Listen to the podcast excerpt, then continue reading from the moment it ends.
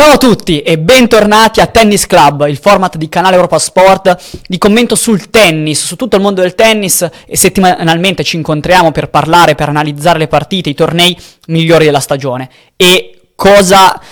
quale weekend migliore c'è stato rispetto a quello appena passato in cui l'Italia ha vinto dopo 47 anni la Coppa Davis in quel di Malaga. Adesso ne parleremo, io sono Matteo Zandonadi, oggi sono da solo in questa analisi che sarà un po' più breve ma spero intensa e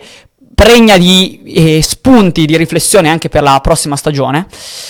E quindi direi di, sub- di, partire subito da quello che è successo domenica 26 novembre, che è, è successo veramente un, non un miracolo, perché l'Italia era una grandissima squadra, secondo me, una squadra con tanto talento, anche fra quelli che non sono scesi in campo, Berrettini su tutti, che ovviamente non era neanche convocato visto le condizioni fisiche, ma lo stesso Bolelli, un grandissimo doppista che ha fatto in qualche modo la storia del doppio italiano, Fognini, che anche lui non era stato portato, ma una squadra con Sonego, Musetti, Bolelli stesso, Arnaldi e infine il fenomeno Yannick Sinner, era una squadra che partiva assolutamente favorita per la vittoria della Coppa Davis, ma poteva trovare insidie durante il percorso. Infatti l'Australia incontrata in finale era una nazionale che storicamente ha, grandissima, ha grandissima rilevanza nel torneo della Coppa Davis, la Serbia affrontata in semifinale ha in rosa il giocatore più forte della storia del tennis, quindi evidentemente poteva essere un, un ostacolo non semplice da, da, superare, una montagna da scalare particolarmente insidiosa, ma l'Italia ce l'ha fatta. Andiamo con ordine, quindi partiamo eh,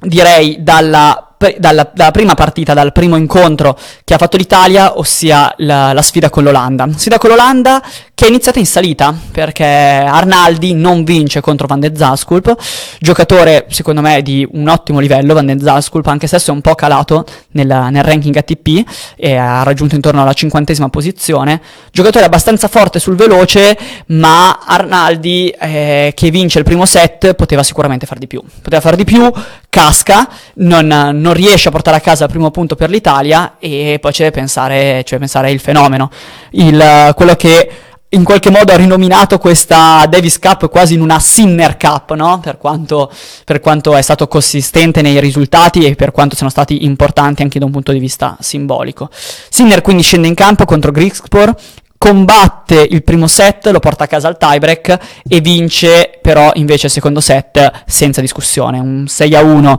ha rifilato l'olandese che mm, in qualche modo fa capire il livello diverso dei due giocatori. Sinner ormai infatti è un top 5 più che consolidato, visto che eh, in quest'anno solare ha battuto il numero 1 al mondo ben 4 volte. E il doppio era invece un tema di discussione, è stato un tema di discussione poiché Volandri, capitano dell'Italia che vince la Coppa Davis, fa una scelta impopolare, ossia quella di schierare Sinner al fianco di Sonego e non Bonelli, eh, Bolelli. È una scelta contestata inizialmente, ma che in realtà ha portato grandissimi risultati. È stato un po' un tormentone di questi giorni. L'amicizia nel, nella coppia Sonego-Sinner, eh, la loro coppia anche che si è sfidata a FIFA tante volte, che ha costruito davanti alla PlayStation la loro intesa, ed è una, una coppia che ha portato a casa il doppio in qualche modo senza difficoltà, anche se dall'altra parte c'era un doppista di primo ordine come Koloff che insieme a Skupski spessissimo gioca eh, le, le, finali, le ATP Finals ed è sempre fra primiss- le primissime coppie all'interno del circuito. Quindi Sinner-Sonego, coppia inedita, coppia di singolaristi non particolarmente esperta nel doppio, porta a casa il, i quarti di finale e a quel punto l'Italia si ritrova ad affrontare la Serbia. Serbia che era sicuramente l'avversario più temuto all'interno di tutta la fase finale della Coppa Davis che si è appunto svolta a Malaga in questi giorni, poiché c'era eh, il signor Nole Djokovic, giocatore di diciamo caratura mh, interspaziale, ne abbiamo parlato più volte anche nella scorsa puntata di Tennis Club del, del suo talento, della sua storia, di quanto sia pazzescamente forte, forse dal mio punto di vista il giocatore più inaffrontabile di tutti i tempi, perché eh, Nadal, uh, Federer, uh, Sampras, tutti questi giocatori qua, giocatori fortissimi, hanno vinto tantissimo, ma forse a quelli, al suo prime, come si suol dire, eh, un giocatore come Djokovic è veramente inaffron- inaffrontabile per chiunque. E in questo momento Djokovic sembra, se non nel suo prime, ma ad un livello molto molto vicino. Quest'anno ha vinto 3 slam. Eh, 2 o 3 mille, il, um, le ATP Finals appunto contro Sinner in una partita in cui sostanzialmente non ha fatto vedere palla al, al tennista altoatesino e Djokovic era il grande favorito. E la sfida giornaliera non parte con i favori del pronostico perché eh, dopo la sconfitta di Musetti schierato da Volandri secondo me con una buona scelta tattica, perché affronta Kecmanovic, un giocatore molto solido ma anche monodimensionale, quindi un giocatore particolarmente forte col dritto, forte da fondo campo, potente, ma che poteva soffrire un po' le variazioni di Lorenzo. Eh, Musetti vince un grandissimo primo set con un colpo anche, tra l'altro, meraviglioso di rincorsa da una parte all'altra del campo con questo, dritto, con questo rovescio a una mano pazzesco, lungolino, eh, lungolina che passa la, l'approccio a rete di Kecmanovic. Eh, Musetti in qualche modo ci ha fatto credere di poter vincere quella sfida e invece poi cala drasticamente nel secondo e terzo set con una prestazione non più a livello. Eh, forse la scelta di, appunto, di Volandri di non schierare eh, Musetti come secondo singolarista anche poi nella finale è dovuta da un periodo fisico di Lorenzo non particolarmente fortunato e sicuramente il suo tipo di tennis non è quello più, più adatto a campi così veloci come quello che della, della, della, della Coppa Davis. E invece e Muse- Sinner ancora compie il miracolo dopo, perché batte Nole Djokovic in 3 set. Primo set assolutamente dominato con un Djokovic che pare quasi non sceso in campo. Eh, un secondo set in cui Sinner invece forse accusa la pressione, cala drasticamente e perde, perde 6-2. E questo 6-2 in qualche modo aveva rotto le speranze tutti noi italiani di vedere poi una vittoria finale che invece è quella che è arrivata, perché Sinner, eh, nonostante le difficoltà, nonostante un inizio del terzo set, sì solido, ma senza aver mai dato in qualche modo la, l'impressione no? di poter sovrastare veramente Djokovic, aver rischiato, perché eh, per il tennista serbo arrivano tre match point, ma Sinner uh, risorge alle, dalle ceneri, annulla tre match point e a quel punto lì non perde più, non perde più un game, vince contro Djokovic al terzo set 7-5 facendo appunto tre game, tre game di fila e facendo anche dei pa- passanti meravigliosi t- giocando una partita a quel punto tatticamente perfetta. E Djokovic che è un gioco diverso rispetto a quello dei primi anni di carriera, cerca di, spesso di venire a rete, di giocare serve and volley per accorciare, accorciare lo scambio. E, e, Sinner invece continua a passarlo, continua a capire qual è il punto esatto in cui Djokovic lascerà scoperta la rete, qual è esattamente il punto del campo in cui si può martellare per infilzare in qualche modo il fenomeno serbo. E alla fine la, la, partita la porta a casa lui, con tra l'altro percentuali di servizio molto simili fra i due giocatori, infatti Entrambi registrano intorno al, setta- al 70% di, eh, 65-70% di prime palle, quindi non c'è neanche un particolare, eh, una particolare eh, scarsezza, possiamo dire, di Djokovic in quel senso eh, rispetto al servizio che invece abbiamo visto fare particolarmente male a Sinner, per esempio, durante le, durante le ATP Finals. E Sinner quindi porta a casa un punto contro Djokovic che, come un leone ferito, decide di tornare in campo per il doppio e riaffrontare Sinner, questa volta in coppia con, con Sonego e Djokovic in coppia con um, Kecmanovic che aveva appunto vinto il primo punto per la Serbia e vince ancora Sinner. Vince ancora Sinner che lo batte per la seconda volta nella stessa giornata, un Djokovic che contrariamente a quello che potevamo aspettarci, no? Di solito il tennista serbo dopo le prestazioni mediocri in cui non dimostra di essere il più forte, torna in campo e dimostra invece in qualche modo di essere un giocatore di un'altra categoria rispetto a chiunque, questa volta non lo fa. Questa volta si vede la sua disabitudine a giocare al doppio, e nell'ultimo anno sicuramente i tornei di doppio l'hanno visto in campo pochissime volte, e un compagno con cui non si trova,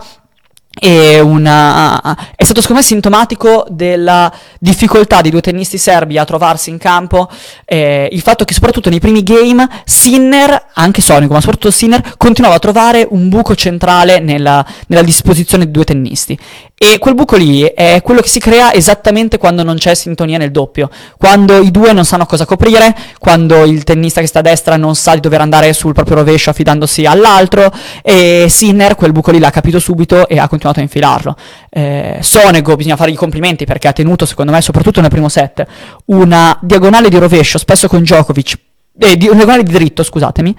pazzesca, perché tenere il dritto di Djokovic, seppur non sia il miglior colpo del tennista serbo, è complicato, ci vuole eh, ci vogliono gli attributi, senza dubbio, ci vuole testa, ci vuole concentrazione, ci vuole precisione e Sonego l'ha fatto, aspettando poi il momento che Sinner a rete si infilasse e mettesse giù i punti decisivi per portare a casa il doppio che in qualche modo ci ha regalato un sogno, ci ha regalato la finale di Coppa Davis che non era certo secondo me scontata, ma l'Italia partiva da favorita, perché la squadra australiana la nazionale verde-oro, eh, per quanto in qualche modo questi siano anche i colori della nazionale brasiliana e non quelli della nazionale australiana, la, di solito le nazionali australiane si schierano con queste magliette in campo e la nazionale australiana non ha visto sostanzialmente palla, soprattutto nel secondo match. Andiamo con ordine, partiamo dalla vittoria di Arnaldi, che sicuramente è stata quella più importante, possiamo dire più ancora di quella di Sinner, perché se, se quella di Sinner in qualche modo eh, era pronosticabile. Eh, De Minor è un ottimo giocatore, secondo me molto completo, con uh, buonissime caratteristiche sia dal fondo, seppur non sia potentissimo, con un ottimo gioco a rete, con uh, un buon servizio. Un giocatore, secondo me, senza grandissimi picchi, ma con, uh, con, buonissime qualità, soprattutto appunto nella completezza, che gli danno la possibilità di giocare su tantissimi, su tantissimi superfici. Ricordiamo che Sinner quest'anno ha vinto il suo unico mille a Toronto proprio contro De Minor, su una superficie un po' più lenta perché era cemento outdoor e non uh, sintetico indoor, però comunque su una superficie abbastanza simile e um, De Minor aveva fatto diciamo in qualche modo sudare a Sinner la vittoria, non è stata una vittoria affatto scontata. E ed è minore in questo momento do- numero 12 al mondo, quindi si approccia, eh, nonostante anche lui sia abbastanza giovane, alla top 10. Quindi un giocatore da non sottovalutare, ma di cui Sinner era superiore. Chi non era detto che fosse superiore invece Arnaldi verso Popirin. E Popirin e Arnaldi infatti si aggirano intorno alla stessa posizione in classifica, intorno al quarantesimo posto. E il primo set è un set che eh, Arnaldi vince ma non convincendo in pieno. In particolare vorrei sottolineare la poca precisione di Arnaldi nel servizio, lui stesso l'ha sottolineato durante la partita che non trovava la pallina, non, trovava, non riusciva a capire il, il, giro bene della pallina no? per poter dare un kick a, al, al, servizio per, per mandare particolarmente esternamente Popirin e un servizio che si aggirerà alla fine della partita intorno al 50%, ma per lunghi tratti si è trovato addirittura intorno al 40%, quindi una percentuale che non si vede più spesso durante partite del circuito ATP, soprattutto per giocatori della top 100, possiamo dire. E Arnaldi che poi invece cala completamente nel secondo set. Cala completamente, Popierin dimostra anche lui una grandissima completezza che possiamo dire quindi essere caratteristica centrale per i giocatori australiani e mm, continua ad attaccarlo in tutti i modi. A rete è sicuramente precisissimo il tennista australiano, lo è molto meno invece Matteo Arnaldi. Eh, da fondo campo dimostra una buona solidità sia col dritto che col rovescio. Popierin, certo, quando, colpo, quando gli scambi si allungano e tornano ad allungarsi nel terzo set Arnaldi è più forte. Arnaldi è più forte eh, quando, colpi, quando, gli scambi appunto vanno su intorno ai 10, ai 10 colpi, 11 colpi, 12 colpi, li vince quasi sempre Matteo Arnaldi che seppur non abbia un gioco fantastico a rete o nell'accorciare, eh, invece nel, nello scambio a fondo campo è solido, è forte e ha un dritto veramente pazzesco. Un dritto pazzesco che lascia spesso fermo il, il tennista australiano, dimostrando che Arnaldi, seppur sia il primo anno nel circuito ATP e il primo anno in Coppa Davis, aspetto a sottolineare perché non è certo scontato che un giocatore come Arnaldi, che arriva da un solo anno di circuito, venga convocato in Coppa Davis in primis, lasciando fuori comunque giocatori come Fognini che hanno fatto la storia del tennis italiano. E poi che venga schierato come singolarista numero uno, eh, lasciando invece indietro giocatori come Sonego e Musetti cioè eh, singolarista numero uno ovviamente intendevo dire fra i secondi singolaristi perché Yannick Sinner è evidentemente intoccabile.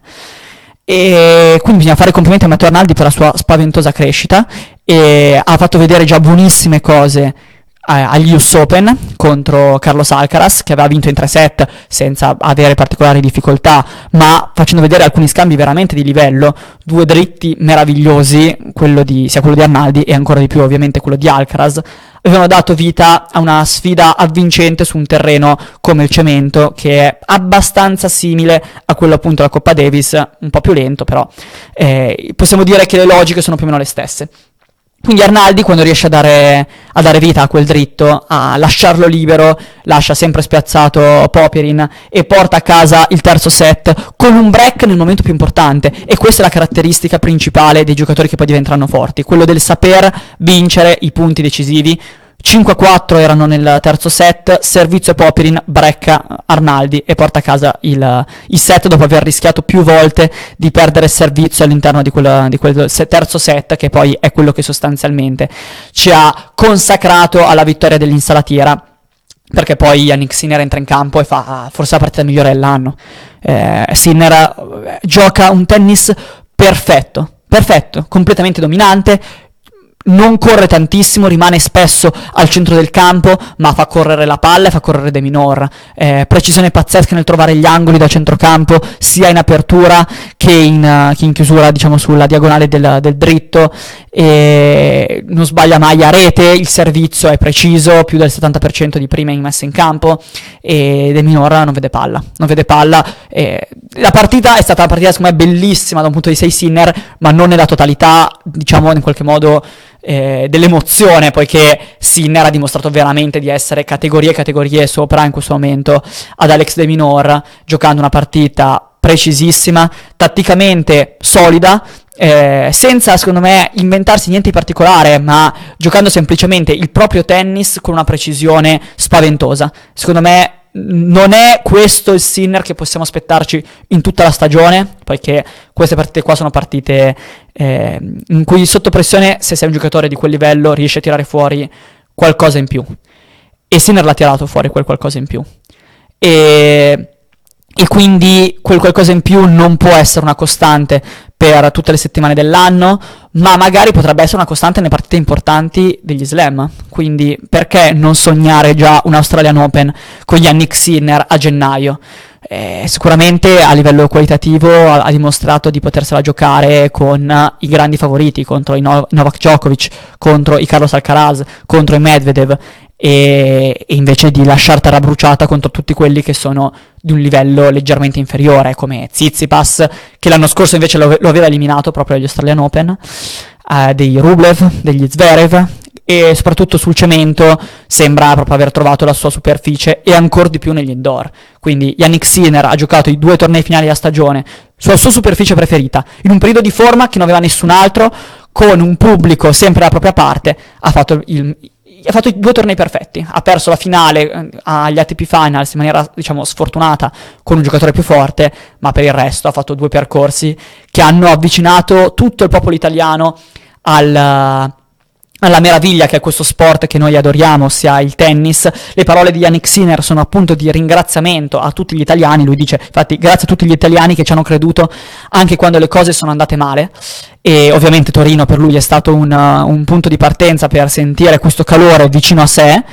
e, e, anche qua Malaga l'ha sentito, e alcuni avevano criticato, possiamo dire con dei ragionamenti nazionalisti, diciamo che eh, assolutamente lontani da qualunque tipo di logica, il fatto che lui non potesse essere italiano, non essere italiano, ma mh, mm, questo secondo me è assolutamente assurdo, quello che dobbiamo invece goderci è un tennista emozionante, preciso, forte, sempre col sorriso, che riesce a, creare anche movimenti come quelli del Carota Boys, cioè dei, dei fan che lo seguono dappertutto, vestiti come lui, che, eh, che condividono il suo sentimento ed, era, ed è, rappresenta il tennista italiano sicuramente più forte degli ultimi 50 anni perché eh, adesso è ancora presto per dire chi sia più forte fra lui e Panatta, sono sicuro che lui diventerà più forte di Panatta seppur siano due giocatori diversi, uno era un artista alla racchetta, uno che faceva dei colpi veramente magici, invece Sinner è un giocatore più solido, più deciso, più meccanico, ma allo stesso tempo talmente potente, talmente bello da vedere che eh, fa provare emozioni, fa provare, fa, fa, sognare e questo sogno ce lo siamo portati a casa grazie al nostro, al nostro fenomeno che dobbiamo ringraziare e ringraziamo anche Capitan Volandri che lui stesso ha dichiarato in qualche modo di crederci anche quando nessuno, nessun altro ci aveva creduto. Eh, era stato criticato appunto per la scelta di, di Fognini, eh, è stato criticato per la scelta del doppio di Sinner Sonego, ma lui invece è sempre rimasto convinto per la sua strada. Poche dichiarazioni, ma quelle, quelle sono state fatte, sono state fatte in modo deciso, chiaro, eh, sincero, anche appunto contro, con, con i giocatori esclusi. Ed è un trionfo che il movimento tennis italiano deve portarsi a casa, anche con qualche parola di polemica del presidente della FITP Binaghi nei confronti del CONI e di Giovanni Malagò, che proprio si è complimentato per la vittoria appunto della Coppa Davis ed è, un, ed è, un, punto di partenza per un futuro che secondo me può essere ancora più roseo. Ci auguriamo tutti quanti una conferma di Yannick Sinner su questi fantastici livelli, ma ci auguriamo anche una crescita ulteriore di giocatori come Arnaldi, di Musetti che eh, seppur i suoi colpi non siano ancora perfettamente potenti, perfettamente calibrati, sicuramente parte da un ottimo punto di partenza, di giocatori come Sonego che eh, dimostrano la bellezza di questo sport, il divertimento che si può avere quando si scende in campo facendo qualcosa che si ama e la crescita di tutto il movimento che negli ultimi anni era stato in qualche modo carente ma che grazie a Berrettini e a tutta la, la squadra di Coppa Davis può continuare a crescere. Questo è quanto, spero di avervi accompagnato in maniera esaustiva in questo percorso all'interno di questi tre giorni, di, quattro giorni di diciamo, fase finale di Coppa Davis e in qualche modo spero che tutti quanti possiamo goderci una nuova stagione anche l'anno prossimo che sia ricca di questo tipo di emozioni e accompagnare i nostri campionissimi a risultati ancora più esaltanti di quelli che stiamo ottenendo finora. Io vi ringrazio per l'attenzione, per averci seguito anche oggi con questa nuova puntata di Tennis Club e ci vediamo prossimamente con nuovi aggiornamenti e con nuove analisi di questo fantastico mondo che è quello del tennis. Ciao a tutti e buona giornata.